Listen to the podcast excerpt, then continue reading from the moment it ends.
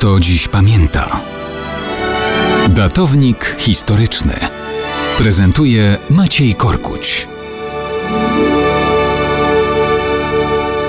Dzisiaj z podziwem patrzymy na determinację Ukraińców w walce przeciw rosyjskiej agresji. Jednocześnie w Polsce pierwszego marca obchodzimy Narodowy Dzień Pamięci o ludziach, którzy stawili opór sowieckiemu zniewoleniu mimo dramatycznie trudnych warunków. Polska była wyniszczona pięcioletnią okupacją, kiedy w tysiąc dziewięćset czterdziestym czwartym roku na jej ziemię wchodziło w pogoni za Niemcami kilka milionów sowieckich żołnierzy. Za nimi szły oddziały N K W D. Polska była wprawdzie częścią obozu aliantów, ale Moskwa była zdeterminowana, aby nie pozwolić Polakom na odbudowę wolnego państwa.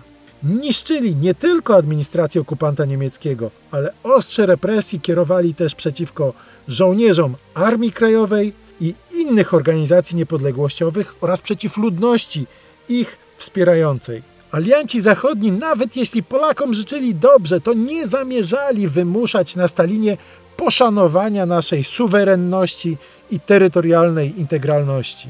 Prowadzili politykę ustępstw, kiedy Sowieci ponownie zagarnęli niemal połowę przedwojennego terytorium Rzeczypospolitej. Nie zmienili swoich postaw w roku czterdziestym piątym ani czterdziestym szóstym, kiedy Moskwa budowała i umacniała na pozostałych ziemiach Polski system totalitarnego zniewolenia pod rządami marionetkowych władz komunistycznych.